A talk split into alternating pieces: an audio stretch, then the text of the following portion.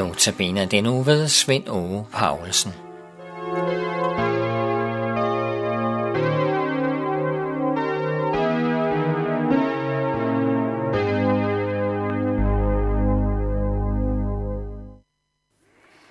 Har Gud virkelig sagt, at I ikke må spise af træerne i haven?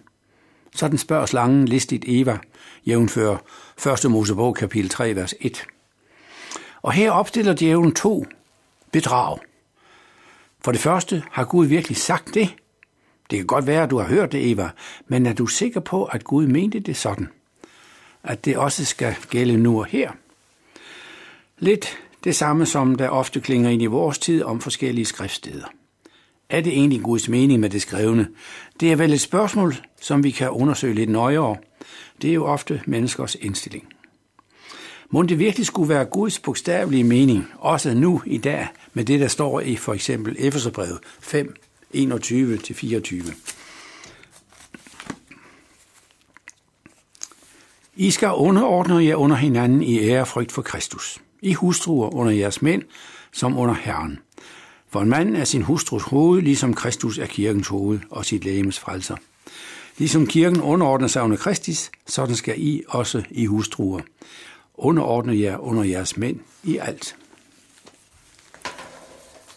Det kan meget vel have været mening for 2000 år siden, men vel ikke nu. Samfundet har jo unægteligt udviklet sig siden. I dag er både mand og hustru på arbejdsmarkedet. De tjener begge deres egne penge. Så at kvinden skulle underordne sig sin mand, ved du nu hvad? Og ofte tjener hustruen i øvrigt mist. Hun er måske advokat, og han er blot tømmer. Så det kan ikke være mening med den tekst nu, at hun skulle underordne sig under ham. Eller hvad med Lukas 16, 18, hvor der jo står, en hver, som skiller sig fra sin hustru og gifter sig med en anden, begår ægteskabsbrud. Og den, der gifter sig med en fraskilt kvinde, begår ægteskabsbrud. Se, det hører slet ikke hjemme i vores tid. Det kunne være en meget praktisk beskyttelse af hustruen, dengang hun gik hjemme og passede hus og børn. Men nu hvor begge parter arbejder ude, og ofte er på forretningsrejser, med hvad der følger en ensom aften på et hotel, hvor en yngre og smartere udgave af en mand eller kvinde viser sig at være villig til lidt udenom sex, det er nu ikke så alvorligt mere. Nej, situationen er fuldstændig ændret, og det må vi, den måde må vi læse Bibelen på, hvis vi overhovedet læser den. Nej, den indstilling, at Bibelens tale ofte er meget forældet, er jo ganske gængs. Jeg talt en, den er talt ind i en helt anden situation, end vores situation er i dag. Og det må give os ret til at fortolke Bibelen og fortolke Bibelens påbud ind i vores tid. Her klinger igen djævens underfundige bedrag med, midt ind i vores hverdag. Har Gud virkelig sagt?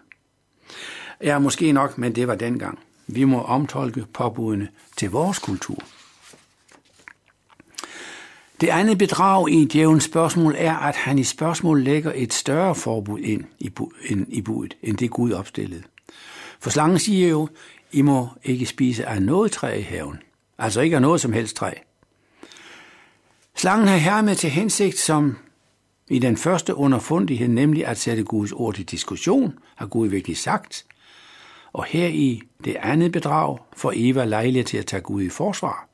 Her er nemlig noget, slangen har misforstået. Og nu korrigerer hun ham så.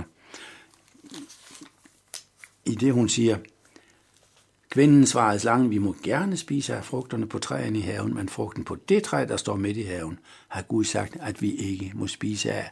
Jeg ikke rører ved, for ellers skal vi dø. Bemærker det Eva her opnår en højere status end før i forhold til slangen. De er ligeværdige nu. Ja, Eva ved lidt bedre besked end slangen.